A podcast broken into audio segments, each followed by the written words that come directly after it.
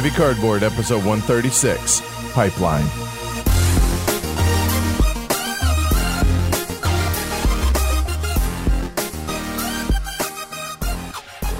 Coming to you from Texas City, Texas, or really HCHQ Boston, Mass. Welcome to Heavy Cardboard, where we talk medium and heavy strategy board games, war games, 18xx, and other related topics in the board gaming hobby. We're your hosts. I'm Edward. And I'm Greg. Hey guys, good to be back. It's it's nice to be back in the saddle. Every time I, I say that in my head, I keep hearing Aerosmith back in the saddle again. Yeah, that was That was terrible. close. Yeah, no, no, that no, was- it, was, it was perfect pitch. I hope everybody's had a wonderful summer. Miss y'all, miss the podcast, but uh, looking forward to uh, recording season five here and, and, and getting this uh, going again. Yeah, yeah. And uh, since we last met, uh, I've gotten a promotion. Congrats, I think, but I've heard the stories and it do- sure as hell doesn't sound like a promotion. It, it's more of a side motion, um, just same position, but a bigger store, more responsibility, uh, better pay. Okay, okay, then that's a legitimate promotion. Better pay, more responsibility. Yeah, it, It- sounds like promotion. Yeah, it's more like a raise with more stuff to do, but it's good. It's All been good. Yeah, are you enjoying it? I'm starting to. It took Okay. a little while. Yeah, There's an adjustment period there. yeah it always All is. right, nice. Uh, what else has been going on with you? Well, I on my side stuff, I, I stopped really streaming on Twitch and started uh, rebranding into a YouTuber. Why is that? Uh, a lot of it is because the stuff I was doing on Twitch, all this long form video games, uh, they they don't really do well on Twitch. When you say long form video games, you mean like uh like RP like RPG type, like involved, Yeah. not single serving, you know, FPS type stuff, right? Right, right. A lot of it's um, these really long storylines and a bunch of nuanced stuff. Even when it's not uh, RPGs, playing Okami, there's a huge storyline to it. And people keep coming in. They go, "So what's it about?" As I'm 40 hours into the game, and I'm like, "Oh, it's you know stuff. Go Google? check out things." so, are you enjoying it more? Uh, yeah, it's a it's a different pace, um, which is interesting. I, I have to really come up with a lot of stuff on my own. Right, because there's no interaction because you're not live now, right? Yeah, yeah. Um, so it- it's a it feels a little cheesy, but it, it'll get there. Uh, so what's been going on with you? Well, uh, a lot. I mean, obviously the the YouTube channel's in full effect and and been live streaming a whole lot here. Uh, haven't been traveling a ton. Uh, I did make a trip this summer to Vegas to play in the World Series of Poker because my uh, one of my best friends, who's still a professional poker player, and for those that well are new to the show, I used to be a professional poker player. Which newsflash, do you know what it requires to become a poker a professional poker player? I assume playing poker professionally. No, quitting your job. Oh, Because technically, if that's your right, uh, that's what it takes to play poker for a living. Quit your job and play poker. The end. You don't have to be good at it. You don't have to be a successful professional poker player to be a professional poker player. Am I right?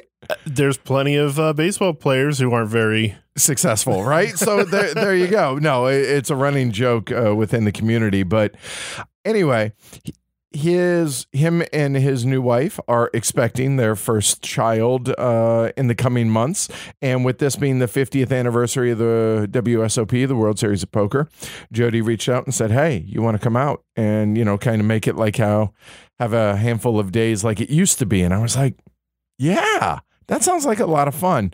So I took a week off the show. I haven't taken a week off the show like for non life impacting your, you know, life things ever. I was like, yeah, let's do it. So went out there for four days, played in a mini main event that didn't go so well. That's okay. I'm not a tournament player, but crushed in the uh, in the cash games. And since the last episode, the Encore Boston Harbor has opened here, which is our local Wynn casino. Wynn being the same Wynn as in uh, Vegas and Macau, and it's gorgeous. It is poker paradise. It really legitimately is. There's 88 tables and they offer everything from as low as 1 3 on the no limit side all the way up to I saw a 300 600 game going, which is that is the these guys play for houses. So you can win or lose a house in a given session. Yikes. Yeah, it's a little bit out of my out of my budget, a lot of my uh out of my range right now. But uh I set a goal for myself uh, back before I left for Vegas, which was around the end of June, around 27th of June, 27th, 28th, something like that. I set a goal for myself. I took $1,000 and said, okay, I'm only going to play 1 3, which is the smallest game for no limit at the uh, at the uh, Wynn here at Encore and gonna do my best to run that up to 10,000 before I move up in stakes, which is 2 5, which is the game that I have the chops to play. I have the ability to play that. However, uh, I don't have the bankroll in which to play that anymore because max buy in $700. You go on a downswing there, and I don't have the money to recover that. So it's been it's been going very well. So including my trip to Vegas, I have put in almost 82 hours at the poker table, which sounds like a lot, but you got to keep in mind almost 40 of that was in four days. Yeah. yeah. Right. Uh, yeah. So then the rest of it is spaced out over a month or so. And, you know, three hours here, seven hours there. Maybe, hey, I take half a day and I go play nine hours in a session, whatever. And my win rate is reasonable. I think uh, it's about $38 an hour is, is what I'm doing so far. Uh, you guys can do the math over the course of that. So on my way to uh, to building up bankroll and enjoying it, getting back into it. Not not like I'm going to be quitting the podcast and, and heavy cardboard in general. Nothing even remotely close to that. That will never happen. However, it's my hobby everybody has hobbies, right? Like Right. board games are my job now, so poker. It, it's funny how that swapped. uh, but yeah, so I'm having a blast with it, having a lot of fun. So there's that. Uh, one industry piece of news that I was sad to hear. Uh, not too long ago was that Victory Point Games went under, and it's a real shame that the company met their demise after Dan Yarrington got involved. Yeah, it's a bummer because Victory Point Games, I've done a number of the solo games on the live streams, and yeah, it's a bummer to to hear that that company went under. Um, so yeah, that's kind of a bummer. Yeah. And let's see what else.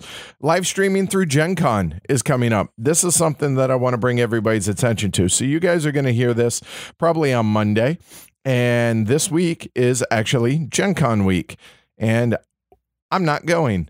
What we're going to be doing instead is we reached out to a number of publishers for games that I wanted to play and I was curious and sounded interesting and piqued my interest. So, what we did is we reached out to specific publishers and said, Hey, will you send us the game that's debuting at Gen Con? Or will you sell us the game that you only have demos of at Gen Con? Some said they weren't able to. Nobody flat out told us no, which was awesome. However, there was uh, one company is like, unfortunately, all our demo copies are at Gen Con, but we'll send you one right afterwards. I was like, cool, I appreciate that. However, what we decided to do is instead of going to Gen Con, since there's, I don't know, what, 60, 70,000 people that go to Gen Con, there are millions that don't go to Gen Con that are in this hobby. And I thought, you know what? What a better way to include everybody and make them feel a part of Gen Con than showing off the games, doing full teach and playthroughs of the games that are debuting or demoing at Gen Con. I thought it was a cool idea. It just kind of came to me one day and nobody seemed to think it was a bad idea. So that's what we did. So the games in alphabetical order that I reached out to, because games I wanted to play for no other reason. There's no compensate. They just sent us the game and we're going to live stream it. So uh, Bee Lives, we will only know summer. Beta Colony, although arguably Beta Colony is not debuting, but that's the one exception to this.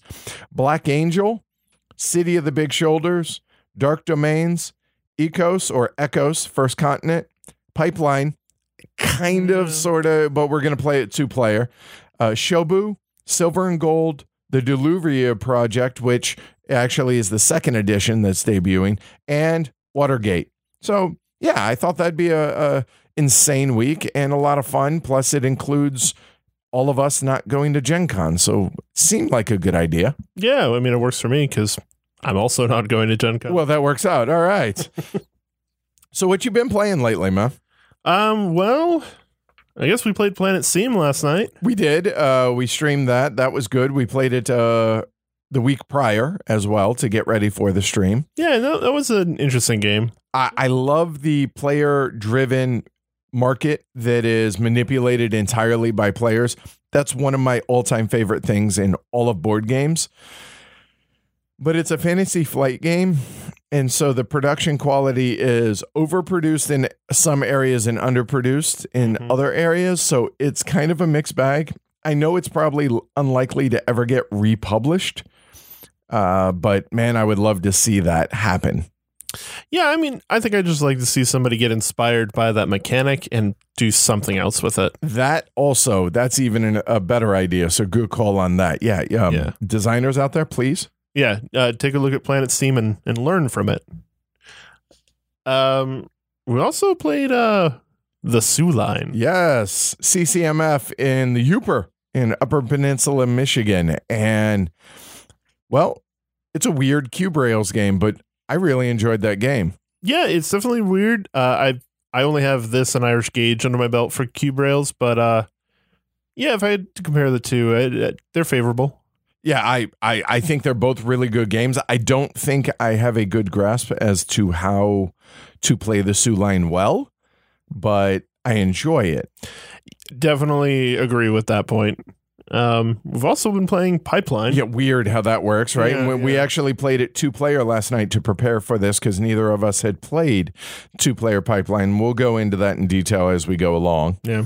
Uh, I also played uh, Food Chain Magnate with my group. Uh, for me, it was the seventh time, but for them, it was the first time. Oh, how'd that go over? They really liked it. Um, they did really well too. Really? Yeah, That's awesome. Uh, they only struggled in the beginning when they accidentally did a. I, I guess they got something they couldn't use, but after that, it was perfectly fine. okay, that's that's encouraging. Uh, spreading the love of uh, of Splotter around the world. Yeah, Keep that yeah. up.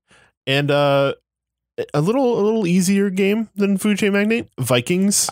I'm unfamiliar with Vikings. What is this? so there's uh it's it's sort of like a drafting game uh there's a wheel that has you know numbers on it and the numbers indicate a price. And along the edge of this wheel you put different territories and different uh you people that are all different colors. Uh and what you're going to do is you're paying for that person and that plot of land and you put it in your area. Uh if you can place the island in your area, you do. And if that color goes in the right sp- like row for that color as the land, you get to put that person on that land. If not, they kind of stick in this little island and wait. Uh, at the end of the round, if you have a boatsman, then he can ferry them to the different lands from that island. For the appropriate color that they match. Yeah, Okay. and you just everyone just goes around and collects people and uh, at the end of the round there's a scoring uh, there's a little scoring where you just get money and then there's a big scoring the next round where you get points and money uh, it, it's a really quick game really easy when i first started playing it i didn't really care for it too much um, but after playing it i, I think f- against my will about it about a dozen times. I'm starting to come around to it. Okay. Uh interesting. That's and the parallels I think for some people are going to be between that and pipeline are going to be interesting. Hmm. Uh just from the that last bit that you said. But no, I'd never heard of it, never played it and from what I it sounds like I think I'm all set. Okay, thanks. so for me, we have uh, Puerto Rico. Uh, we played Puerto Rico a, a couple of times over the course of the last week or so to both stream as well as uh, uh, I re- Jess had never played Puerto Rico, and so we fixed that issue. And a number of the folks, including Martin, uh, had never played with the expansion, which is the new buildings and the nobles, which significantly change. Mm, shouldn't say significantly. The buildings change, obviously, the abilities of what the buildings do in the game. So uh, that is a significant change in and of itself, even if the rules overhead are, well, read what's on the building and that's the difference, right? Then there's the nobles expansion, which brings in nobles, which are basically colonists that give you victory points at the end of the game. But on top of that, there are a handful of buildings that also, depending on whether or not they are populated by a colonist or by a noble, do different things. So it adds a degree of decision, a, another layer of decision making in Puerto Rico, which, in my opinion, is only a positive thing. Puerto Rico still remains a top 50 Hall of Fame game to me because it's Puerto Rico. And yeah, I think that went over really, really well overall. Also played a game that until a week and a half ago I'd never heard of called the Shipwreck Arcana. It's a co op, first off, which I normally despise. However, it's a logic puzzle. And boy, do I love logic puzzles. I grew up playing, uh, being on the road a lot with, uh, with my mom and my biological father. And I would get those little puzzle books, you know, with logic puzzles in them. And to this day, I still love doing them. And basically, the Shipwreck Arcana is a group logic puzzle but card game where you're trying to beat the game before uh, you fail enough to where the game ends and you lose. And uh, there's as much information by what you do choose as what you don't choose and why you didn't choose it, but you can't communicate that to the other players when you're the active player. Overall, I was really impressed with the game and really uh, excited about playing it. And I'll be honest, I, I can't wait to get a copy. I enjoyed it that much. So Nice. Shipwreck Arcana was really good. And this is a little bit dated now, I realize, but a number of weeks ago, I played 1846 with what I'm going to call the experts, which is Eric Brocious, Joe Rashanen, and uh, Michael Chuck. And Eric Brocious is generally uh, accepted as the the world the wor- ha- having the most plays in a world of 1846. I think he's almost at 250 plays. I don't have 250 plays of anything outside of like maybe obviously poker. That's about it. That's amazing to me. And Joe Roshana had 200 and change. And Michael was the newbie with like 150. And then there's me with like eight. but the cool thing is, is it was actually Eric Brocius's idea he wanted us to record a playthrough of it, not stream it, but just a, a, recording of it. And Michael wrote a spreadsheet to use to expedite the game. And we played it at a reasonably leisurely pace. And all of us actually stopped to think about our actions. And some of us actually tanked for a, a little bit, uh, AP, if you will, but, you know, took our time making a decision a couple of times throughout the game.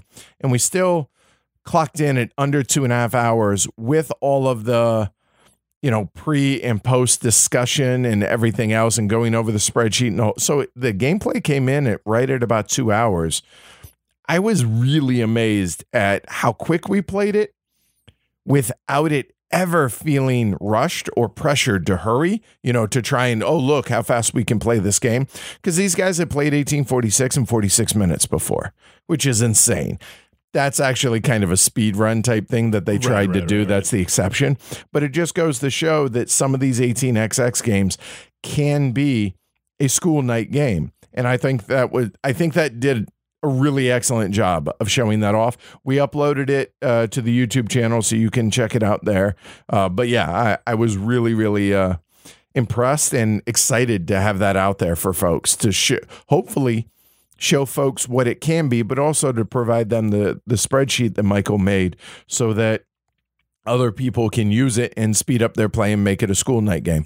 Yeah, I've after watching that video, it definitely made 1846 seem a lot more approachable. It already feels really approachable, uh, but approachable and a little speedy. With yeah, watching you guys play, um, even though you were significantly less plays than the others, it's not like you took that much longer. right. Yeah, I mean, I I know how to play an 18xx game, maybe not well, mind you, but you know, Sure. well enough to at least not completely embarrass myself. So yeah, that that's kind of what's been going on here. Any acquisitions of note? Uh, I just got in uh, Villagers last week. Yeah, a little tiny card game uh, that I backed on Kickstarter a while ago. Uh, it's interesting looking. I don't remember why I backed it. I think it was because it was only like 15 bucks. Note note to publishers. $15 games, people will just buy cuz it's Yeah. 15 bucks apparently. All right, there's that. Uh, it came in the mail, and uh, I actually kind of want to try it out. I might bring. I would hope so if you ordered it, you know, you backed it. I would hope you'd want to try it out. yeah, yeah, but it's not one of the ones that I'm like super excited about, which we'll we'll get into. Sure. I, I I'll bring it by a game day sometime. Cool. Maybe it plays in 45 minutes. Okay. Um so interesting question on this. So I'm at the point where I don't back a lot of Kickstarters anymore. Hmm. But I wonder how many of y'all out there and y- you as well, Greg.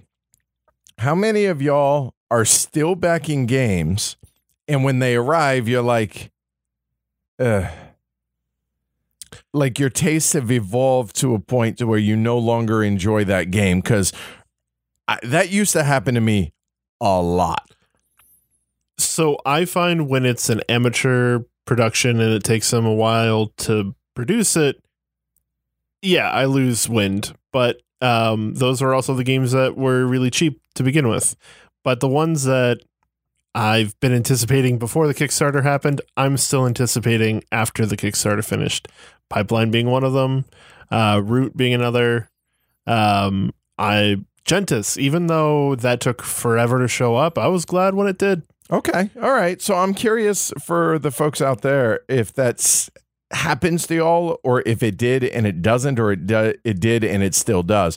I'm curious to see what that's like and if that has evolved as Kickstarter has has gone along or is it just a personal gamer thing? I'm not sure. Well, I've also backed a few that uh, just purely based on the fact that I like the company, and I was like, you know what, here, Support supporting supporting kind of like supporting your your neighborhood business type thing, right? yeah, and I don't know what to do with the games afterwards, so All right, fair enough.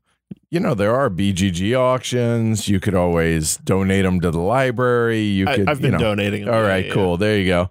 All right. Uh, as far as uh, hunting or anticipating, anything on the shopping list?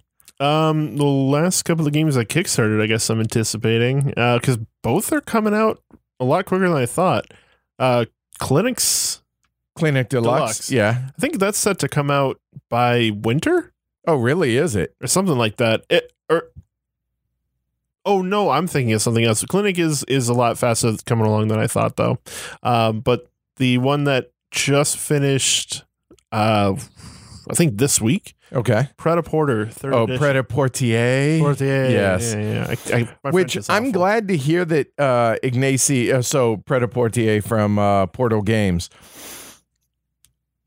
cool economic game about uh, fashion and fashion design.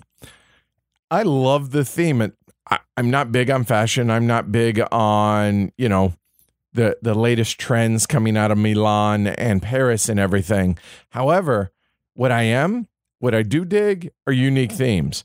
And the only other dressmaking type game and fashion game that I can think of is Rococo. And this was the original. I'm glad that they didn't retheme it. I'm glad they kept the theme because that's cool to me. I like something different and off the beaten path. So well done there. And I'm excited to have a usable uh, rule book because the first edition, which I have, that is the most impenetrable rule book ever written, other than maybe Rochefort. the the second edition's not bad. My my buddy has a second edition. I, I got her from there. Okay. yeah, but yeah, I'm definitely looking forward to the next one coming out, the third. Anything else? Uh, no, that's it. What about for you? Well, Smartphone Inc. recently hit Kickstarter. And if you've listened to our review on this, you knew that I was uh, done with the game. I'm all set. No interest. And uh, yeah, time to move on from that game because I enjoyed that game less and less with every play that I played. However, I read on BGG the the designer Ivan uh, Lishka, I think, uh, the designer, he said that uh, he listened to our review, he loved the review, and it helped him to design some of the mini expansion or expansion things that are in the Kickstarter to make the game have more replayability and more longevity and to make it more interesting outside of just the programming which you do in the first step. I obviously have never seen any of these things yet, uh, but uh, I'm my interest is piqued a little bit by it, but I'm still a l- little apprehensive about it. But there's a reason I kept my copy of the game is in case they did come out with an expansion that did it. I wanted to be able to give it a try, and Jess was of the same mind. So still have the copy. So I'd like to check out what the uh, what the expansion or the the stretch goals or mini expansion, whatever you want to call it. I'm curious to see what that brings to the game. And the only other thing that's kind of on my uh, on my anticipation list is we got to talking the other day me, Julie, and Jess about Fragor Games. Fragor Games, uh, they used to, they are no longer with us. The the company ceased operating. It was a I think a couple of brothers, and they made one game every year, and they tend to make a way overproduced game, uh, usually co-ops that had these resin minis, and it was all about the mini, like the the actual components, and less about the game. For the most part, games like Spellbound or uh, a game of gnomes, stuff like that. Uh, Poseidon, Poseidon's Kingdom, I think was the original one was was one of them. Anyway, there's a game that isn't like that that I have heard really good things about over the course of the last handful of years. And it's a game that actually got put back on my radar after this discussion this week, and that's called Antics. Uh, it's about uh, ants and I think ant eaters, I think. Uh, but it has some really cool mechanisms, and it's supposed to be a really good game. And it's expensive. I mean, it's, well, I say expensive, right? But I mean, in the scheme of Splotter and 18XX, falls in that line. But I don't know if I want to pull the trigger on a $90 game that but I know it's. Ah, I'm torn. But anyway, Antics from Frank uh, Fragor Games that would be on the uh, on the potential shopping list. I would say. Okay, I mean that's something. Uh, looking forward to playing. What you got? Uh, I'm looking forward to playing Wildcatters, And as you should, it's a very good game. and I've never played it. Really? Yeah, but uh, I got it during HeavyCon, and it's next on the list to play uh, at my game night. Oh, excellent. Yeah, that's that's fantastic. Did you uh did you sticker it already? Yeah, Ooh, better man than I. yeah. I, There's I a lot of stickers in that game. You don't need to, but it does look prettier when you sticker it. But man, it's a lot of stickers. it's a lot. You know, uh, uh, little uh, little tip here for those that don't know. Games that have stickers, because if you do end up playing them a lot, the stickers eventually, you know, how the edges can curl or or whatever. You get some clear fingernail polish and paint over with the fingernail polish around the edges. It essentially seals it so that won't happen. So there there's a little uh gamer tip Hmm. for you. And I don't have to go buy clear nail polish because I live with three women. Well, that works. So there you go. So I would just come into your one bottle you might want to ask. But yeah, it- It, works really well for that. And uh, what about for you? well, I, pipeline more, Oh, please. yeah, yes, yeah. right. But uh, three other games. Uh, Pax Pamir Second Edition. Both Jess and I can't seem to get enough of that game, regardless of the player count. I do want to play it with the uh, Wakhan or or with the the AI bot. I want to try both solo and two player with that. I haven't done so yet, and people are asking me to do a playthrough of it with the bot. So I think I'm gonna try and do that post Gen Con. Got enough on my plate for right now. Another one that I think we're gonna play uh, later today, which is Black Angel from Pearl Games slash Asmodee. I've heard a lot of buzz, and I've heard some of that buzz wane, and I've heard some of it still stays really strong. Buzz being both, oh, this is really good, and then some people be like, well, and other people are like, no, still really enjoying Black Angel. And this goes back to all the way to uh, the Gathering of Friends in April. So I uh, got a copy, which we're going to be streaming for Gen Con, which it's going to be re- uh, debuting at Gen Con. So looking forward to making my own determination on that. And then the big one for me, both in terms of scope as well as responsibility, but that's BIOS Origins. I am super stoked to get that to the table. I just got to find other people that are willing to dedicate some time to play it with me. Yeah, um, definitely me. Oh, you volunteer as tribute, do you? Yeah, after uh, Bios Megafauna, yeah, I want to try. This Okay. All right. Awesome. Good deal.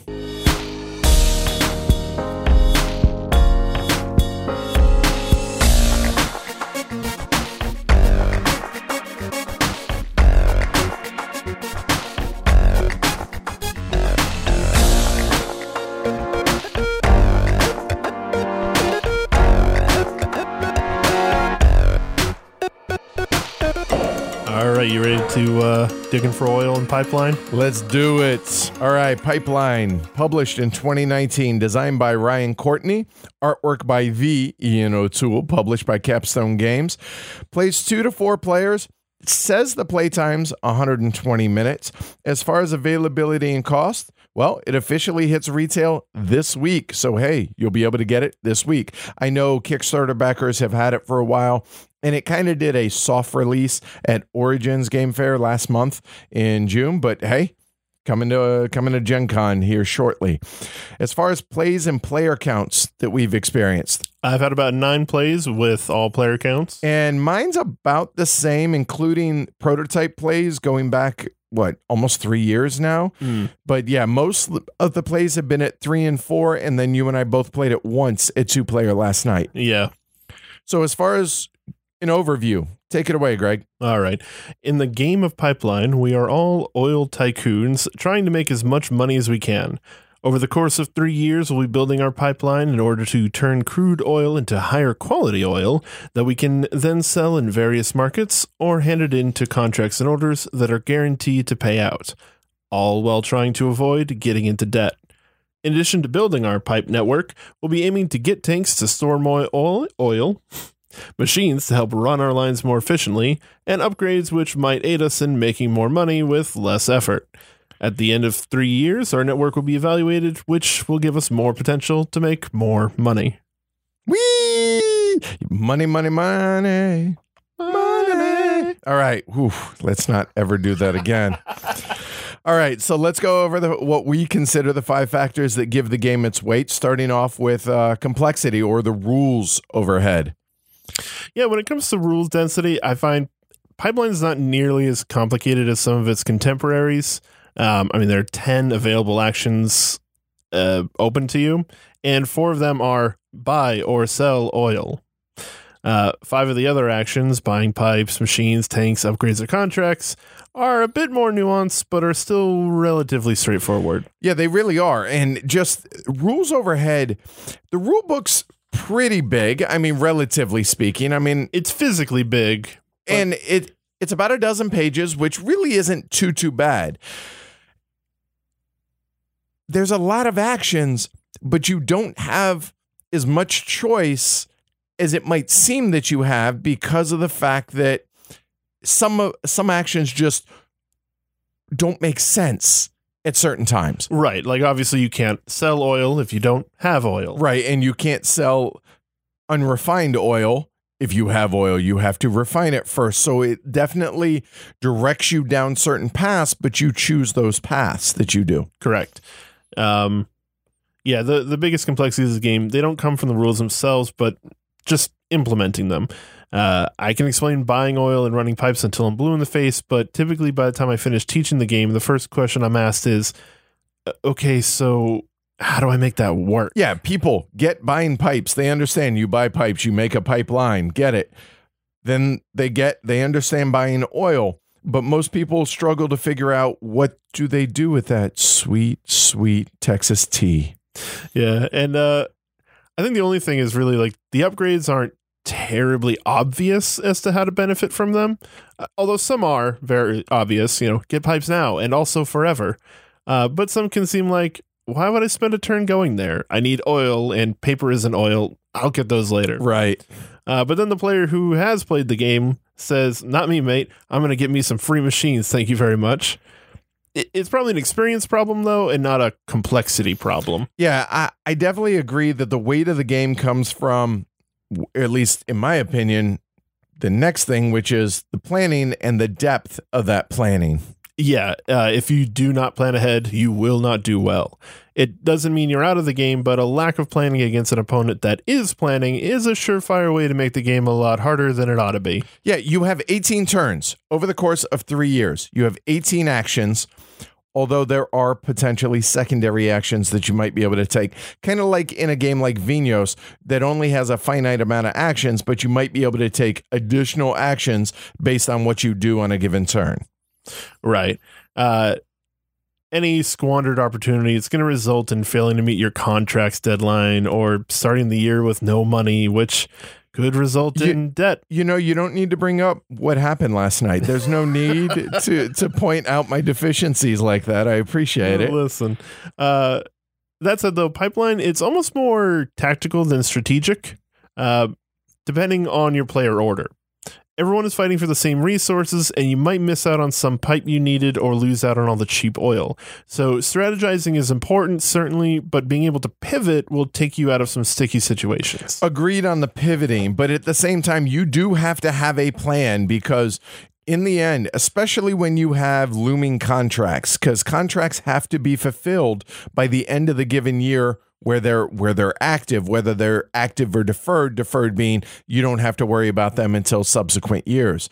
But if you have a looming contract, you better have a plan how to be able to fulfill that contract, or you're going to end up with a debt cube and you might stymie yourself from being able to complete other contracts, which then make more debt cubes. And if you get too many debt cubes, let's face it, you're not out of the game, but you're out of the game.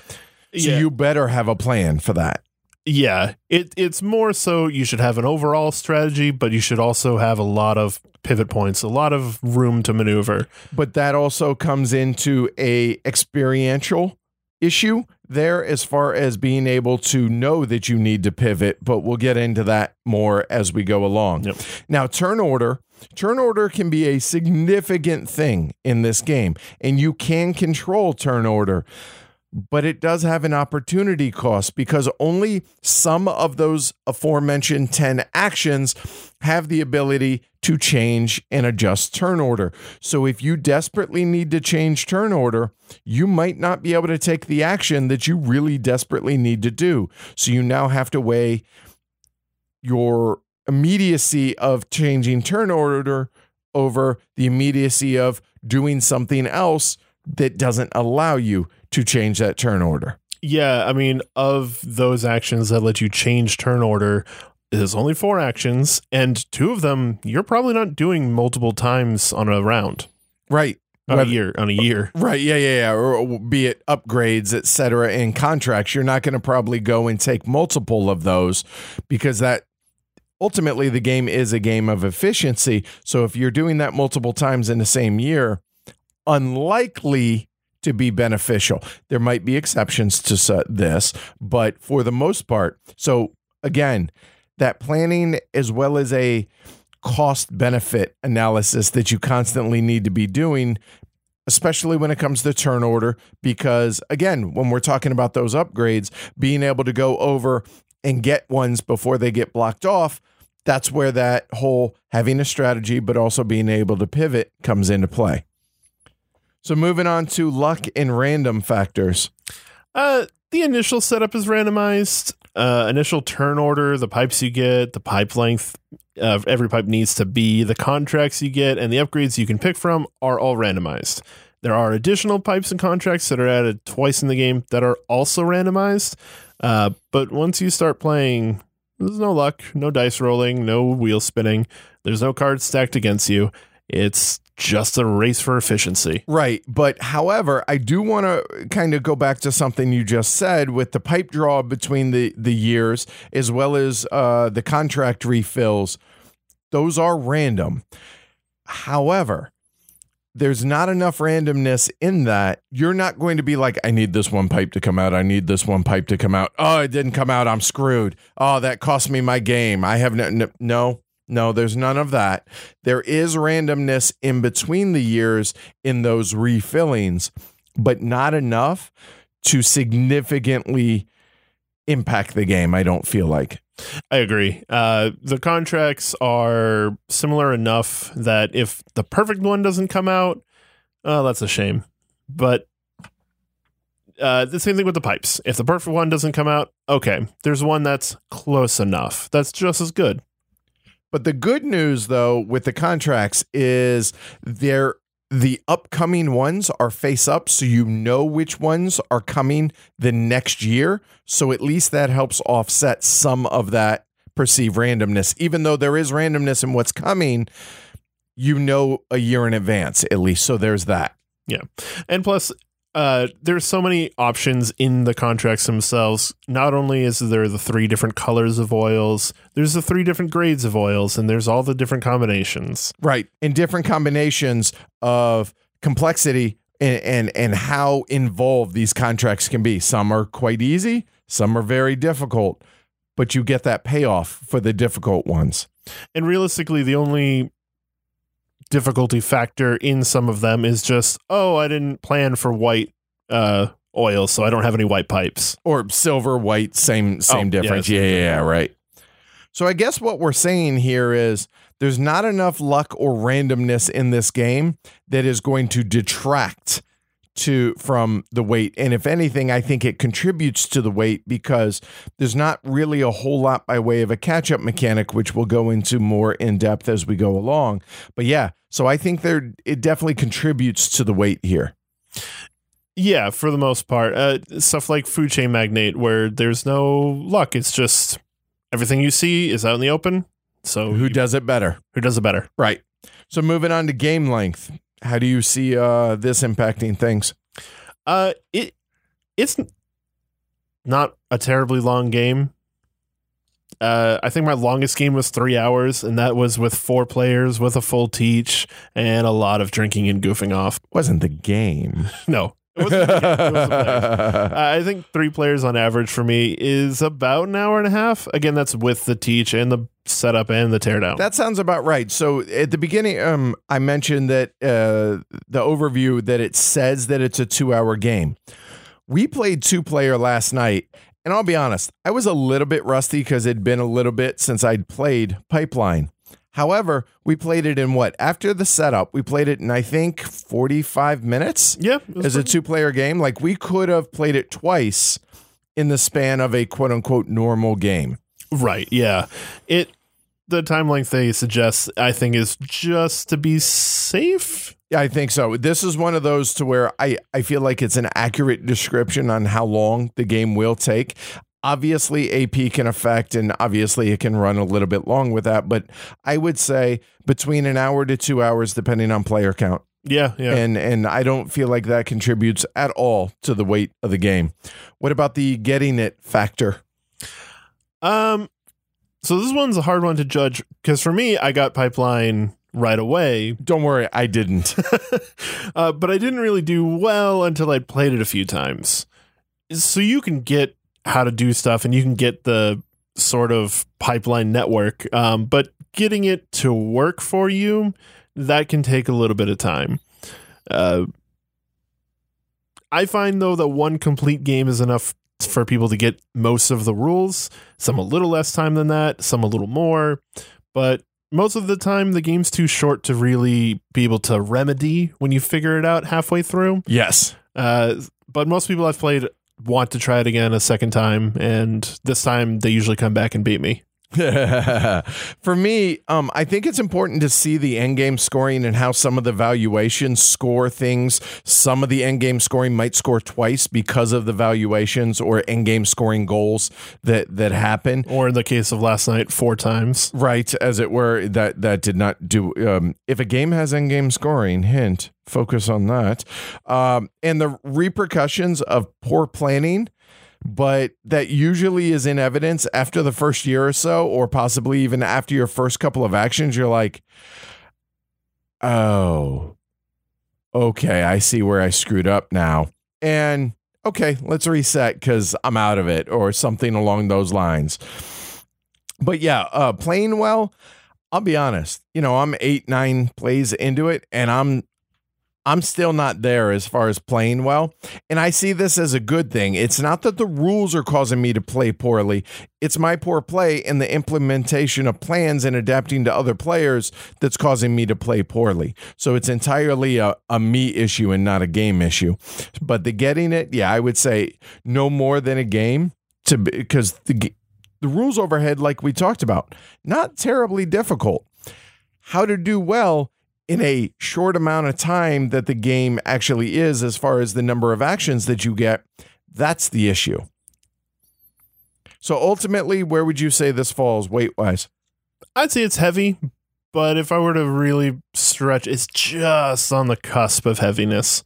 Uh, it's similar to a Lacerda in that I feel like a lot of the density comes from figuring out how to play efficiently in a short amount of time. Uh, but unlike Lacerda, the rules are fairly straightforward.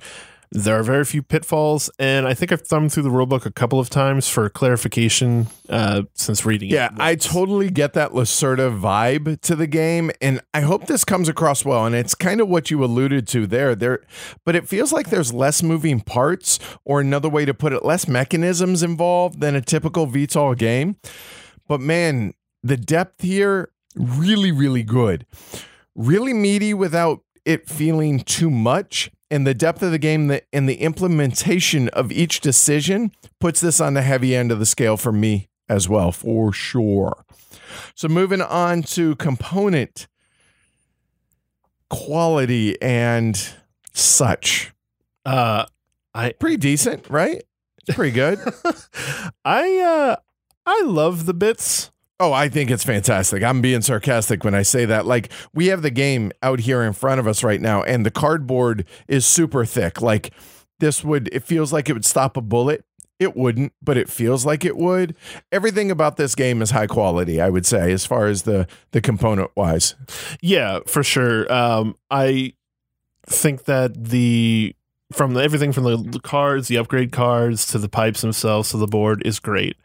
I also happen to have the edition with the metal cubes. As do I. And I don't think they're go out of your way special. They're not. But boy, am I glad to have them. They're nice. They are. I I I'm a real big fan of wooden bits, far far higher than plastic. But I do really like the metal metal cubes. I'm not gonna lie. It, it's nice, but it you know what? If they were wooden, I wouldn't I wouldn't feel like I got a lesser version of the game though. And what's great is the game comes with wooden cubes still. So if I really, really didn't like the metal cubes, I do have the original bits as well. All the cards are linen linen finish. They're they're good card stock. I mean, they're solid. So everything about the production quality on this game is top notch. I'm very very happy with it. But I'll be honest, I kind of expect that with Capstone at this point.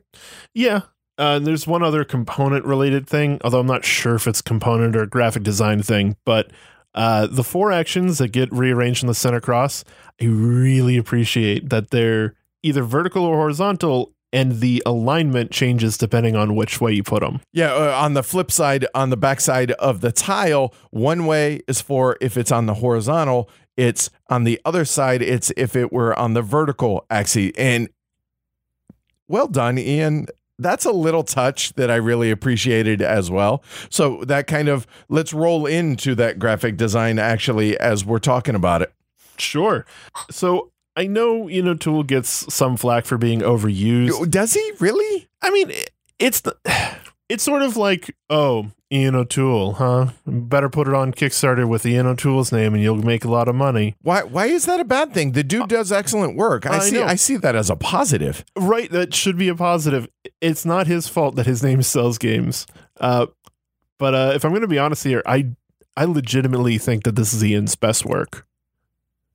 Uh, at least it's probably my favorite of his. The iconography is consistent, if a little small in some places, uh, the font choices are fantastic. The color palette is practical and elegant, and the usage of extra bits to constrict the game based on player count are just so wonderfully done. Yeah, it's really, really well done. Okay, so here I will, I will, I will be the uh, foil for this. I do have one legitimate beef, uh, graphic design wise, which is on the crude market specifically if I'm sitting on the bottom part of the board, like the board is facing me, and I'm looking at the crude market, whether it's the yellow, the silver, or the blue oil, uh, I cannot read the price of the oil past the cubes. So, had that been written on both sides, both the top and the bottom of that, that would have been better. But again, if that's my only nitpick on the graphic design, I think we're doing okay. Yeah. Uh, yeah. O- overall, a total home run. Everything is very clear, and the way the graphic design is done, it actually answers a lot of the questions that you would normally have without having to go to the rule book, which that's kind of the point of what good graphic design is, I think. Is it not? Yeah, yeah. I mean, when you go, oh, what am I supposed to affect during the refresh phase? Oh, here, put there's a little icon. You're right. Put five new cubes out, or make sure that it's full up. You know, you fill up to five, or you fill up to six, or four, or whatever it is. It's all very clear. Yep. So well done on that.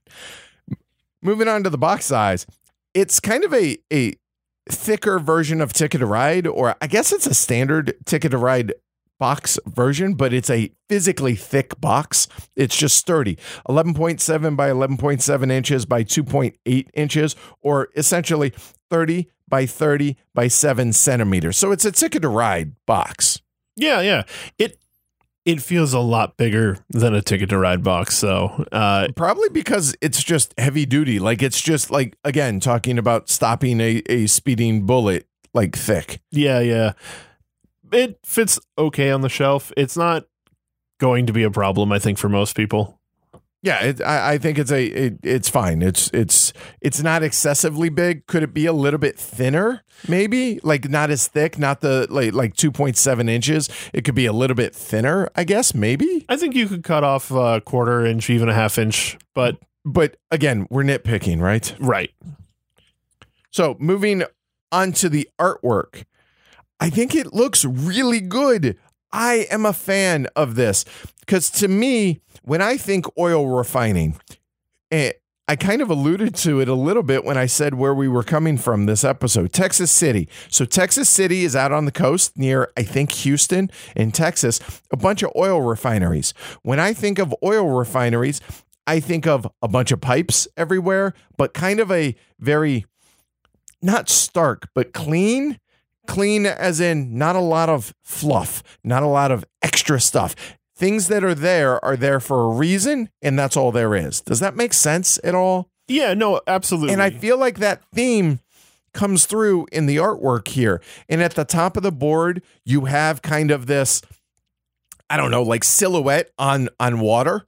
So kind of a Texas City kind of feel at the top of the of the board. it's an oil painting. Yeah, well, it, it- uh, uh, but it's an oil painting of an oil refinery, right?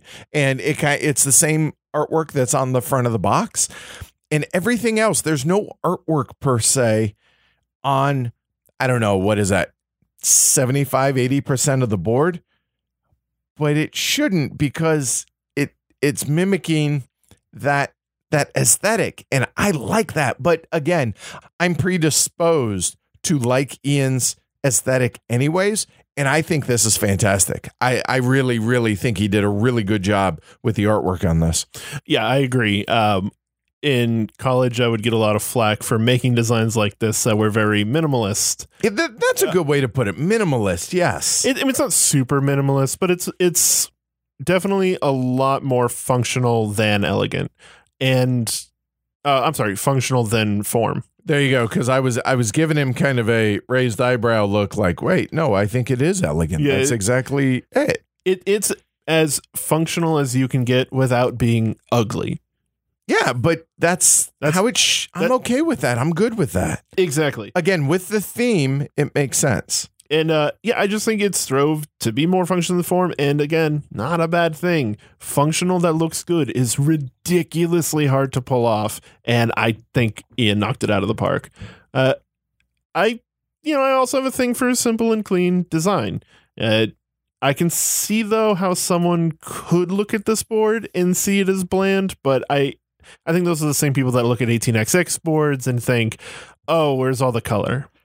Trust me, I read the comments. Yeah. There are plenty of people that don't that, that think it's ugly and terrible and just boring. Which- so there's that. which I just don't get because the, the blue and the orange and the gray that they use for the um, oil, And the pipes and everything, right? it's a abstract color, but it's a good choice. I imagine it's colorblind friendly, but it's also they're very distinct, and I like the aesthetic of it. So enough about the artwork. All right, moving on. Rule book clarity and quality. It's you know the rule book doesn't suck, right? No, I'm kidding. It's actually a fantastic rule book. I legitimately don't know if I've read a better rule book. Uh, I don't think rule books get enough attention unless they're really bad. Oh, don't worry, I hammer enough of them. Trust me. I yeah yeah yeah. But uh, I, I think Pipeline deserves extra consideration for what it did here. The font choices are consistent with the board. It's the same two that are on all of the components. Uh, they're both sans serif, and I want to know what both of them are so we can use them up on projects forever. Uh, I, I think avant garde is what we came up with for one of them, although I'm not even sure if that's right. But last night, what we looked up I, two or three things, and this this to me is my favorite thing about the rule book.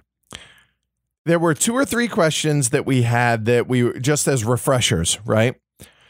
And one of them was about contracts. I think one was about. Uh, I'm trying to think. One was about orders, and I was like, "Well, you should be able to look it up in the orders section." Yep, there it is. Oh, good. Oh, for the con. Oh, it's right there where it should be And the it is it is hard to pull off a rule book that is both a good teaching tool but also a good reference. A lot of times rule books should have in my opinion two different types of rule books one to learn from and one to reference. However if you're only going to give me one rule book i better be able to reference something and have it make sense as to where it is in the rule book and for every time, eh, to my knowledge, that I've had to look something up, it's been exactly where I feel like it should be in the rule book, like where the common sense, oh, I'm looking for this, it should be there. And it has been. That is so important and so overlooked, I feel like. Ref- being able to reference the rule book in a logical, intuitive way cannot be overstated. Yeah. Um, and, and not only is it hard to make a rule book that the rules themselves are easy to understand and interpret, but it's hard to make one that also looks good. Uh, and doing both of those things is great. Perhaps the most consistent thing that was done was that the pages they're all balanced equally with information density. Two thirds of each page rule, one third of each page example. Right, because the the rules are in the kind of towards the middle of the of the rule book, and the examples are all out on the outside of them. So if you're looking for how to learn how to play, boom, it's right there, right where your eyes are going to focus. And if you're like, oh, wait, I'm not sure exactly, might need a little bit more clarification, it's right there, right next to it. And um, this isn't like something new that Ian O'Toole did, but the book is just so consistent with the weighting. The setup pages and the content pages even mirror the split of information, with one thirds of credits and introduction and two thirds of contents. So big shout out to uh, Travis Hill, a buddy of mine who did the uh, the illustration, or I'm sorry, did the editing for the rule book. Really well done. Seriously, um, more people should use him because this was fantastic. I I would like to critique, and there are 61 rules questions. The game hasn't even officially been released yet, but there are 61 rules questions. But I'll be honest, a lot of these read the rule book. It's answered there the majority. So overall, I would give it very high marks for a successful rule book in general. Yeah. So moving on to setup and teardown and and teaching and and learning and everything. We'll start with the setup and teardown. You first. Why are heavy games so hard to set up? It's not all heavy games, but man, this is an involved process. There are a lot of stuff. This, if there's one thing that I would say feels like a Lacerda game, this is definitely where it feels like it as far as the setup and teardown. There's just there's just no shortcut here. I will give a shout out to our friends over at Meeple Realty.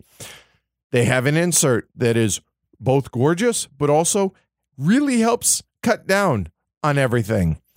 But again, now you're having to pay an extra 40, 50 bucks, whatever it is, for an insert for a game that you already paid, I don't know, whatever the MSRP is.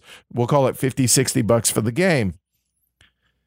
It's just it's just a big game. There's just a lot of stuff to set up. Yeah, and honestly, once Ryan Courtney picked the theme that he picked, it was always going to have a lot of bits. Agreed. Um, the one the one kind of I don't know thing that I feel like could have been implemented a little bit better. I'm not saying it could have. I'm saying it feels like it could have. Are all of the upgrades, they're just stacks of cards off to the side. I just feel like there could have been a way to implement it to the side of the board or have a little sideboard or something, maybe, but neither here nor there. That's the only thing that kind of feels out of place a little bit in the setup. it's a little off. Um, the upgrade cards themselves feel a little weird because there's three of level one, and then there's one of level two and one of level three. I I, I honestly don't know where I'd put them elsewhere. Understood. But setup in general, uh, we use baggies for everything, and it's just it's just the it's just the chore a bit. It takes about I don't know what 15 minutes to set it up. Yeah, I mean, it's not the worst setup. I mean, it's no Trickerion or Clinic, Agreed. but it's not the Sue Lion either. Agreed. It's just got a lot of stuff, so it's inevitable, I suppose. Yeah. And then Teardown, it's the same but in reverse. Right, just put them all back in the baggies, et cetera, et cetera.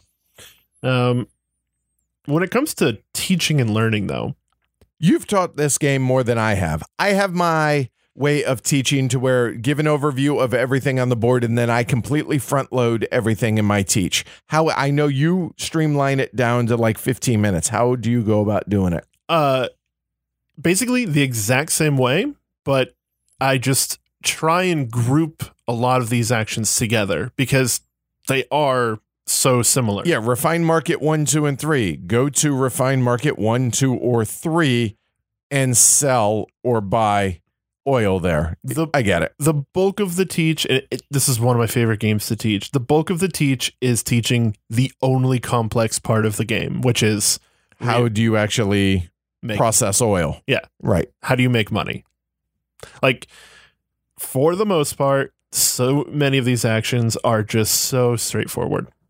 Um i mean there's some easy way to explain things. This is machines and pipes. Here you can buy machines and pipes. This is tanks and pipes. Here you can buy tanks and pipes. I have now described 20% of your available actions. Right. There you go. uh, if given the choice, I will almost always teach this game. I think I've done it. Yeah, I, I think it's about 20 minutes, really, not 15. Like 15 is a little too fast. Um, but I, I really haven't timed it, but I know it's quick. Um, like I said, most of the teaching is just okay, here's how you make money, here's how you make pipes to make money. Honestly, though, I initially learned it from watching your video. Well, mission accomplished then in that case. So good. I went from watching your video to someone going, "How do you play Pipeline?" and nobody knew, and I went, "I can do it." Cool. Hey, that that's nice to hear. I appreciate that. I, yeah, good stuff. Yeah, and uh, I think other people have in Slack. They've said, "How do you learn how to play Pipeline?" And I go, legitimately, go watch the video again. Watch the first forty-five minutes. Oh, I appreciate it. Thanks. Yeah. And obviously, I'm doing it at a pace and I'm doing it at a complete front loading everything to where not everybody needs that. So you could probably trim it down to about half that time and you're good to go. Yeah. Which Yeah. is exactly what you did. All right, let's get on to the meta thing. So why why do you dig this game? Why do you enjoy it? If you do. Dun, dun, dun, dun. Which you might have to wait to the end to find out. Yeah, no, let's face it, we both like this game. Yeah. So okay, why? Uh, it Pipeline's a game of efficient actions. I know that right away can bore some people, so I thought I'd put that out there. If an efficiency euro isn't your style, then Pipeline might not exactly be for you. Yep, and there's nearly zero luck in the game. And while the contracts are randomized, and it's incredibly rare that a contract perfectly synergizes with the current board state will appear. Really, the only luck in the game that can have an impact is the turn order at the very beginning. And even that doesn't guarantee, oh, I went first, I have a leg up, because it can be an advantage to go later in a round, depending on how things are seeded at the beginning of the game. Yeah. Uh, I, I said it before, it shares some similarities in Food Chain Magnate. Shared resources, open information on the board state, and a game where timing is key to the pace of the game. And you start the game broke, only to end up loaded at the end. If you did well, that is. Uh, correct. And when you say broke, you ain't lying. You start with 40 bucks at the beginning. And if you want to take a secondary action in this game, which four of, well, technically eight of the actions allow you to take a secondary action. But to do so, it costs you 25% of your starting seed money or your starting capital. Yeah. That is prohibitively expensive. The option is there if you want to take it. And as the game goes along, you tend to see it used more and more as the game goes along. However, the choice is yours, right? Yeah, and it it kind of leads into the next point. It's got a great narrative arc. In the beginning, you have peanuts, but by the end, you've got a milkshake empire turning black gold into real gold. It feels like how it should feel to run an oil barony. Small actions in the beginning that barely make your money back to turns that accomplish quite a lot and nearly double the money you started with on that turn. Yeah, I mean, there were actions to where you're making 100, 200 bucks in a given action if you do well. That feels really good when you are able to plan out and be like, okay, if I do, if I get the oil there and I've made the pipeline and I can go ahead and not only use an action this turn to go ahead and refine it, but then at the end, I can pay to have my machines to actually process it even further, which then completes this contract. Oh man, that feels so good. It feels so good when you're successful at doing that. Yeah, and when you start with 40 bucks and the very first time you sell, you get 100 back. Ooh. Oh, that feels good, doesn't it? Yeah. It really does. And okay, so super quick turns. And by super quick, I mean there were times, especially in last night's game. Now, obviously, you and I are both experienced players with with pipeline at this point, but we're taking turns that take 45 seconds for the both of us. And that was because we had to reach all the way to the other side of the table. Right. It, very, very quick turns. Don't get me wrong. There are instances where turns can drag a bit. Um, I, I caused a lot of that because of AP, which we'll talk about here uh, when we get to the flip side of things. But for the most part, turns fly by. There have been instances uh, in multiplayer game, and by multiplayer I mean more than two, to where I just finished my action and I'm still trying to plan out my next turn, and it's already my turn, and I'm like, hey, whoa, whoa, not ready. Hold on, give me a second. Give me just a second. It, it's sort of one thing with a really quick turn order. That turn order manipulation is really important. Who knew? I, I do enjoy the balancing act that claiming a position early in the round isn't enough to maintain that position, too. How so? So when you say, "Oh, I'll go first next round," that doesn't mean you're going first next round. If you are already first and you say, "I'm going to go first next round," and the next person goes, "You know what? I'd like to go first next round." They slide you back one space to where now they're first. And this is what I said earlier, or this is what I alluded to earlier that going last early isn't necessarily a bad thing because you can trump everybody else to make sure that you go first the next turn and actually get back to back actions. But what feels really good is when you look at the board, look at the board state, and realize they're not going to be able to manipulate turn order this round or the next round. So if I claim first now, I'll go first for the next four rounds. And the reason you know that is because of the 10 actions, only four of them allow you to manipulate turn order. And it's possible that you can see, oh, They don't need this. They don't need this. They can't do that. They're not going to do this. Oh, hey, I'm golden. I'm good. I don't need to worry about that. And so it very much is not a head down kind of game. I've heard a lot of criticism about this game being multiplayer solitaire. But that's not entirely true because there is quite a bit of interaction, but it is kind of third party interaction through the game. It's not me directly impacting you. It's my choices are impacting you. Does that there's a it, it's subtle, but there is a difference between that. Yeah, yeah, because it's shared resources. If I go to a spot and I go, all right, I scoop up all the orange gold or all, all the orange oil, rather, uh, and you needed all of that orange oil, then it's up to you to figure out what you're going to do now. Right, lemonade out of lemons now, and not only that, but yeah, there in that turn order uh, interaction. Now, let's face it, almost all, if not all, of the interaction that is here, whether it's a, uh, indirect or not, is negative interaction as well, which mm-hmm. I'm good with. I have no problem. It, not take that because it's it's all about efficiency. So if you were worried about efficiency, you're worried about what you're doing in your game. You are not going out of your way to screw somebody over. There is one exception to that though, and that's the upgrades.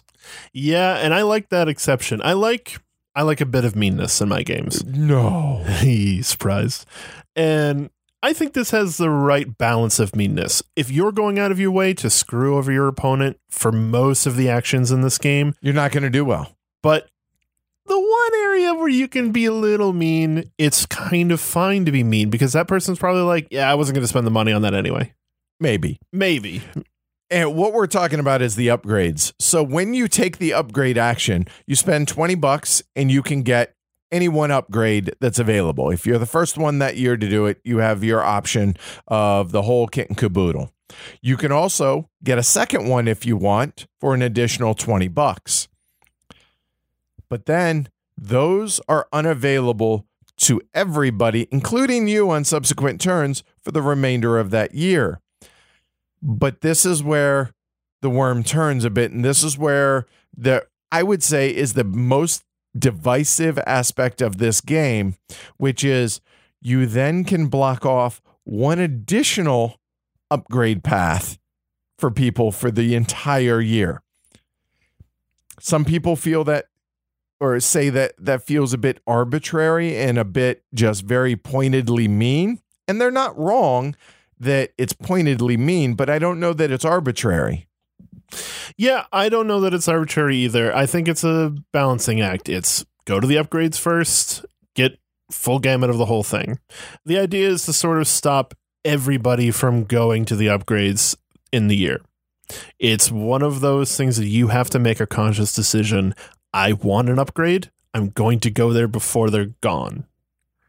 And the only way you could do that and still give you options is by blocking off other spots. And that is, uh, speaking of blocking, that's the only blocking that's in this game in a sense that it's not worker placement. So if I go to the crude market, everybody can go to the crude market. You have 10 options, and all 10 are always available to you, even though some might not make sense to do right now or might not be able to do because you can't refine oil if you don't have oil, as we said earlier. But there's no blocking in the game outside of over there or by taking something that somebody wants, whether it's pipelines or oil, etc. Yeah. And there's always options. If someone takes your pipes, there are other pipes. They might not be as good. And they might not, or they might be as good, but just not for you. Right. Right. uh, but rarely will someone go out of their way to take a pipe that isn't optimal to them because they know it's optimal to you. Honestly, I couldn't tell you what was optimal for Ed other than like you had clearly you were going for blue pipes. right. If I really wanted to be mean, maybe I could spend an extra 10 bucks and take blue pipe. But yeah, myself. you're not going to do it to be spiteful or, you know, ill intended. You're going to do what's best for you because, again, going back to that efficiency, right? right. Um yeah. Plays great at all player counts. And we'll go into this a little bit more later on, but I'll be honest, I've enjoyed all my plays at three and four, and I thoroughly enjoyed my plays at two or my play at two last night. Being able to play it at any player count and still have a good game, so hard to pull off. Yep, and pretty rare. So well done on that. Ultimately, the game is a spatial puzzle, kind of building your pipeline, which I struggle mightily with, let me tell you. Plus efficiency, plus planning, and being able to hopefully anticipate other players' actions. Wonderful mix across the board of all of those things put together into one package. Yeah, yeah. And I, I think those kind of check off a lot of things that I'm decent at. So I, I think that's why I go for it. It's tight. There's no catch up mechanic. That can be a double-edged sword, but we've we've said this a number of times. Every decision that you make in this game is very meaningful and very impactful. Misstep and your opponent doesn't, you're screwed. Yep. But that's the game. And the good thing is it's a pretty quick game. It's one of the fastest uh, difficulty to speed ratio of any game I've played in a while. What do you mean difficulty to sp- what do you oh, mean? just like how fast it is, but how hard it is. Yeah, okay, fair enough. Uh, I think one game dragged long, but for the most part, they're one and a half hour affairs. And I'll be honest, this is one of those rare games. Uh, Pax Pamir is another that uh, does this. That as soon as I finish a game, I want to play it again. That doesn't happen terribly often. Yeah. And it's fast enough that you're like, yeah, you know what? We do have time for another one. Right, especially as a two player. 45 minutes and you don't have to really set up the game anymore. Yeah, let's let's you know, let's play two Yeah. to to take one from Ernie Banks. All right, on the flip side though, things uh not terribly keen about or or less so. I'll start. So, AP alert, big time on this, okay? We need to talk about this. I don't suffer from AP terribly often. I really don't, especially as the guy who normally runs uh, the live streams. I take it upon myself to really not AP. And if I make a suboptimal move, so be it. Okay. Not the end of the world. However, the spatial aspect of this game and me having to build this pipeline and arguably three pipelines, possibly more than three pipelines at once, because you have the orange, the silver, and the blue pipelines all refine orange, silver, and blue oil, or just different types of oil, as it were, abstractly represented here. Man, that's so hard. It's so hard for me to get that right. And this can, if I allow it, bring out the worst in the AP in me because that puzzly aspect, it's not natural for me. My brain does not work very well when it comes to the spatial aspects of games like this, and I struggle mightily. However, I'm aware of that. So therefore, I try and take it upon myself to not slow down the game for everybody else. And I would suggest that everybody else do the same. But man, this game can be really just ground to a halt if players allow that. Yeah. Um one one thing that I've found is that uh going last in the very first turn, it can feel like a death sentence. It, isn't. I rarely do worse than second place when put into going last, but the only reason I know how to turn that around is because I've played it enough. If you feel like you're in a bad position in this game, it can be difficult to see a way out of it your first couple of plays. Honestly, this isn't that big a deal to me.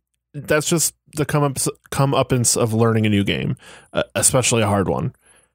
Your first play is probably going to be inefficient, but I Oh, it's it's guaranteed going to be inefficient. Let's just throw that out there. Uh, yeah, but I think that's fine. I know players I've played with were sour on the game because they didn't do well in the first play. Dude, my first eight games have been inefficient. So yeah, I, I wouldn't I wouldn't stress about that. And if you do, this probably isn't the game for you, right? Uh, yeah, yeah. It, it I know it can suck to end the game with like a score four times worse than the winner, but that happens. It's going to. This game very much has an experiential experiential difference, and it's a meaningful one. Meaning, if you're playing with experienced players and you're not, you're gonna get smoked, and that's going to continue until you catch up. Which I'll be honest, two games later, two games later, and you'll be doing fine. Maybe Not all of us are savants. so for some of us, that's not necessarily the case. But the point is, just know going in what kind of game this is. Yeah. You're go in to learn the game and then try and get better at it. This is definitely going to be a game that rewards multiple plays, especially over a short period of time. But know that going in. But not everybody is going to be willing to do so. Hence why it's on the flip side of things. here. Yeah. And uh I know this is a critique I hear a lot with people who who are just learning it for the first time, but the first two turns can feel kind of the same. Uh every single play can feel the same. They aren't but it's get pipes, get oil. Uh, until you play around a bit and see what else you can scoop up, it really does seem like those are the most optimal first turns.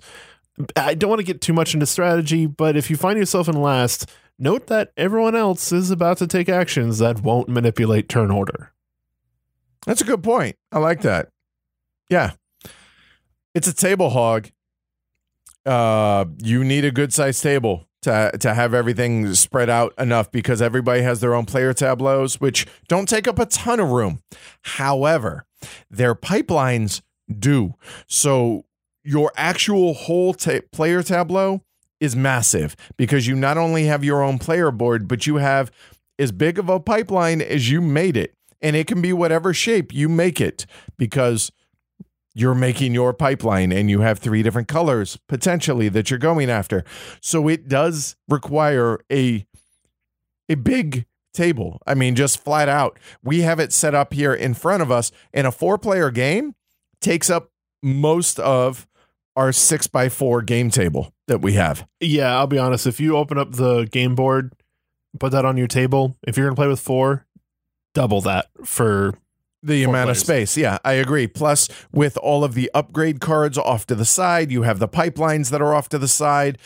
Then you have all the bits that you need, you, you know, in dishes somewhere. It there's a lot here. There's ju- it, there's just a lot of stuff. Yeah. And on that point, means setup and teardown is a pain in the ass. Yeah, it's but there we put it here as a negative, and I realize we we talked a fair bit about it on the front end. There's just a lot of stuff. But anytime you have big games like this, this is not unique by any stretch of the imagination. Just there's just a lot of stuff. Just be aware of it. Yeah. Um, I, I I think the other major criticism I hear is that the upgrades feel unbalanced to some people. It can feel like if you get one and I don't, then you have this power that I don't have. But I find that a lot of them are opportunity costs. Because if you're doing that, you're not doing something else, and it's all again, it's all about efficiencies, right? Right. So, yeah, getting the free pipeline every year is great, but that costs you $20 for four pipes. Was that really worth it? Maybe. If you got more upgrades, then that's more pipes, but that's also more money. And some of the others, same thing. Yeah, that level one was really powerful and gave you a lot of power.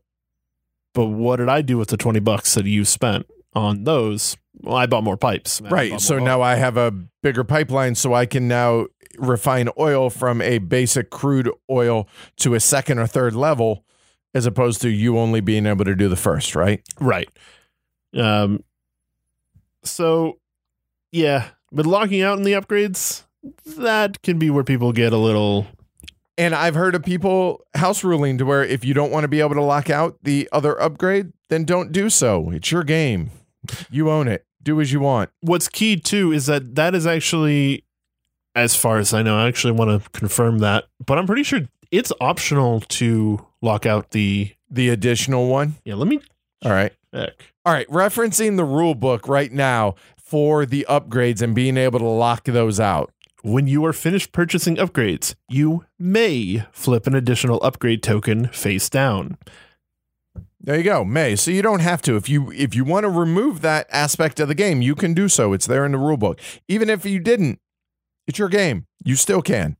So that's the biggest point of contention that I've heard people complain about, and it's optional. So there's that. All right. So moving on to scalability for the game. Now, like we said, most of our plays have been at three and four player count, uh, but last night we did play it two player, and all the play well two player especially felt different than the other player counts to me did it to you as well Absolutely. it, it feels a little bit more wide open a little bit although all of the uh it does scale the board itself physically does scale because certain areas are blocked off or reduced not blocked off but reduced availability for that which i think is important Right. With uh, two players, the orders, there's uh, a third less. With contracts, they don't come out as fast. With the markets themselves, they're either just straight up can't buy something or can't sell something there. Um, and same thing with the machines and pipes. There's just fewer options. But even so, it does feel a little bit more uh, open because you don't have to worry about turn order as much because you only have one person that you're worried about there. and also uh, the government pipes, you're pretty much guaranteed to get some pipes. Yeah, because one person can't clear it out, right? Whereas two or three can. Right. And that that's less than ideal potentially for if you're going later in turn order, but then you have more control over turn order. Right. And I think on the opposite end, uh, four players, for the most part, for 75% of the game, it feels super great and normal. Uh, but it can suck to go last. It it can feel rough, I think is a good way to put it, right? It just it's you're like, oh, there's oh keep you keep taking all the pipes I need. Stop doing that. But turn order manipulation is a thing in this game for a reason. And if you're not taking advantage of it, well, you're probably not going to be doing well. Right. So there's that. But fewer contracts, fewer availability of pipes with less player count. So basically, what we're saying is the game scales very well and plays great across all three player counts. I know some people are like, oh, this screams for a solo. Not every game has to have a solo mode, says the guy who has a game group. I get that. but at the same time, I don't want something bolted on just to have it bolted on. I want a game where it makes sense. And maybe it does here. I don't know. But for whatever reason, they haven't included one. So I'm okay with that. Yeah, I don't know that it needs a solo mode. Uh, people say like it's multiplayer solitaire and that a solo mode makes sense because reasons, but part of the joy of this game is being able to scoop up and take advantage of the actions that other people are trying to do. And with an AI, it's not quite the same. They'll technically perform actions, but you can't anticipate them and can't predict them as well. But at the same time, there are some amazing uh, solo designers out there. Like I know David Turczi, um, Ricky Royal does some stuff, and there are other people that I'm not thinking of. I I think that if they can come up with one, I'm all for it. I just don't. It's it's not included, so it's not included. You know what I mean? Like, right, right. Okay. This brings us to what is arguably my favorite part of every review comments from BGG and bonus comments this time from a fellow reviewer and the designer himself. So let's get to it. Got a chance to play this at PAX U. A group of four played just before us. One of the four left the table loving the game. He happened to be the winner. The other three left saying they'd never play Pipeline again. I soon found out why. Pipeline, quote unquote, is one of the most unforgiving Euros I've ever seen.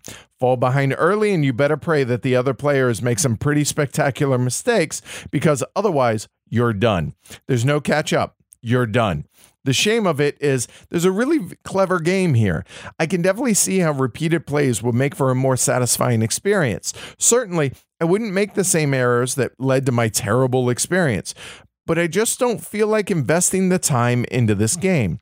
It's very sterile looking, and that feeling of sterility. Sterility? Yeah, go with it. Bleeds into the gameplay, which is bland in its cleverness. It's just not enough to excite me into trying again. Okay, I kind of agreed with him up until he said the last bit. Uh, like, yes, you won't make the same errors the next time you play it. Uh, And to me, that tightness and unforgiving is a feature, not a not not a not a bad thing, yeah. right? But hey, to each their own. Okay. But then um, when he says that the sterility bleeds into the gameplay, I disagree, but hey, everybody has the right to their own opinion. Yeah. All right. For what it is and what it sets out to be, I find the game too slow, too mean, too tight, and too boring. And a game with all four of those bad boxes checked just won't ever really be satisfying. how is it too slow? Maybe uh, again, AP that Maybe. can happen. Okay, I mean, okay. legitimately, I can understand that aspect of it, and I understand that too mean, too tight doesn't appeal to people. Uh, yeah, I just don't think it's mean. Oh, I- it, it can be. I think you have to be going out of Yeah, your way. That my guess, my guess is he's talking about the upgrades. That punitive. Oh, I'm just going to block this off, so you can't do that. yeah. Possibly. All right. What a masterpiece Ryan Courtney has created. The only real downside is that this is a thoroughbred engine builder that can be very unforgiving and is quite complex. I'm noticing the theme through all these. eh? what this means is that if you fluff your start, then you probably won't end up winning. So I can safely state that the learning curve here is steep. This is, however, a double edged knife because it can be so enjoyable and fulfilling if you do manage to get that big engine roaring and firing on all cylinders. The mini pipeline puzzle that creates your refinement engine, the machines that automate it, the technologies, storage limitations, supply and demand. Everything fits together seamlessly and feels highly thematic. If you like heavy Euros and engine builders, this is a must have. A fair warning, though, that this game can suffer from a runaway leader and equally someone falling hopelessly behind, which can frustrate. Yep. I- Thanks for writing my summary. Appreciate it. All right, good.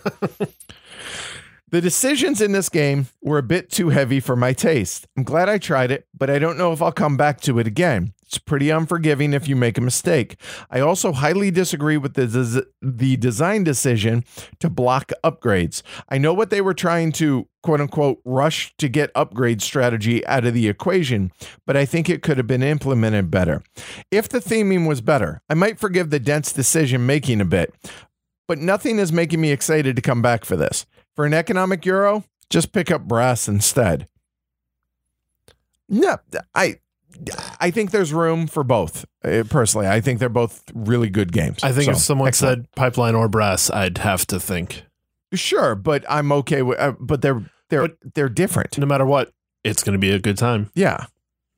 Gorgeous production, fun puzzle tile placement mechanic, mostly left unfulfilled. Not enough time to really build an engine. Contracts seem too punishing. Very mixed bag for me. Not sure I agree, but okay. Honestly, though, I can see this being a common thread amongst people. I can like that. eh. I can see it missing the mark on some people. I think as a general statement, gamers in general, not all, obviously not all, because let's face it, the majority of the people that I'm about to mention are our audience.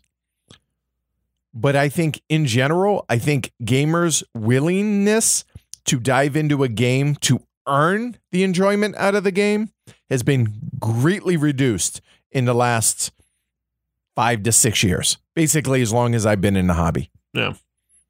Anyway, my my opinion. Here we go. Last, well, next to last one. This game, dear God, it's brutal, but nevertheless, I like it. I say like, not love. I didn't have any trouble learning or explaining the rules. The rules aren't very long and complex. I spent much less time in the rule book than, say, I don't know, Mage Knight. However, the gameplay is really tight. Make one mistake, and on top of picking up penalty tokens, i.e., debt uh, cubes, it will slow you down to almost a halt for the next two to three turns. The best players will plan several turns ahead. After my first full playthrough, I was angry. I was comparing my experience to when I played Dark Souls, the video game. I get that actually. I was pissed off, calling the game unfair, if not downright evil. I was telling my friends, I'll never buy this. I bought it the next day. Bear with me. That night, although I just suffered through brutal punishment, I heard it calling in my dreams. How could you have optimized your strategy, Pat? Could you have made your network of pipes and business strategy more efficient? I needed to fix this. All right, yeah. I'm somewhat of a perfectionist, but to be fair, my friends who also suffered penalties but aren't perfectionists liked it more than I did. There's definitely something saying about this game that always has me coming back for more. I dig it. For this last bit here, for those that don't know, Space Biff or Dan Thurot is one of, if not the best, written board game reviewers in the industry. I love his work. I'm a patron of his. I think he does amazing stuff. I think everybody should read his stuff. I did take a gander at his write up for Pipeline, and I wanted to quote something that he wrote here because it gives context to Ryan Courtney's reply right afterwards. And I think both of these have merit, even if I don't necessarily agree with Dan's entire point. So, regarding the runaway leader or fallaway loser issue, all right, Dan Thurot wrote, quote, Pipeline includes player interaction where it's least interesting and lacks it where it might have landed a punch. The result is he- isn't heads down play. Everyone's actions have plenty of impact on one another, altering the cost of values nearly everything you can purchase or sell. Rather, the result is a game where your only means of interaction is filtered through a third party marketplace that does little to police runaway leaders or even allow for mild, mild undermining. As an economic race, it's nail biting, but often only to the conclusion of the game's first act, with scarcely any resor- or recourse once somebody is pulled ahead. So, my question for you, and by you I mean everybody listening, is that necessarily a bad thing? I'm okay with that. And we've said this numerous times throughout this review. I'm good with that. As long as you know it going in, you're probably going to be good with that too because you know it going in. You know what I mean? Yeah, and he says like the f- year end of the first act as if it's broken up that way, but the first year is a halfway point of the game. Right. And so I think what he's saying here is basically once the engines are going, you're either ahead or you're behind. And unless the leader screws something up, which you can't necessarily directly interfere with, the game's over already. I think there's I think there's ways to do better than the leader. Okay, fair but, enough. But you have to be close. So here was Ryan's response, and I kind of pieced together two of his responses together uh, from two different posts on this, but I, I did want to include it here.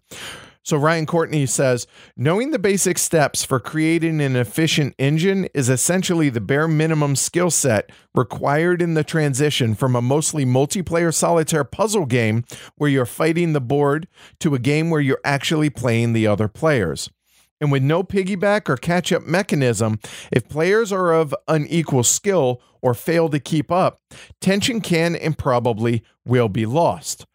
Hopefully, in my next design, I'll be able to do a better job of easing players from competency in the initial puzzle part into the more interactive part so I don't lose part of my player base due during that transition. There are certainly trade offs and weaknesses of the pipeline design that I'm learning from. I found that meaningful and I found that really enlightening that Ryan says, okay, look, this was an intentional thing, but maybe in the future, I don't make it as drastic of a experiential differential. Yeah. Or experience differential, as it were. I mean, I think he's also trying to say the transition's the problem. Ah, so that word problem here, I don't know if it is. I also understand what he's saying is you, well, you heard from some of these people on BGG that they're just not willing to invest. I would argue that Pipeline is not the game for them. It's not a game issue with the game because there are plenty of us out here that do enjoy a game with that steep learning curve or that experience differential. I'm okay with that. Look at games like Indonesia or other, uh, basically anything from Splotter. If you fall behind, you're behind. If you can't lose on the first turn, why have a first turn?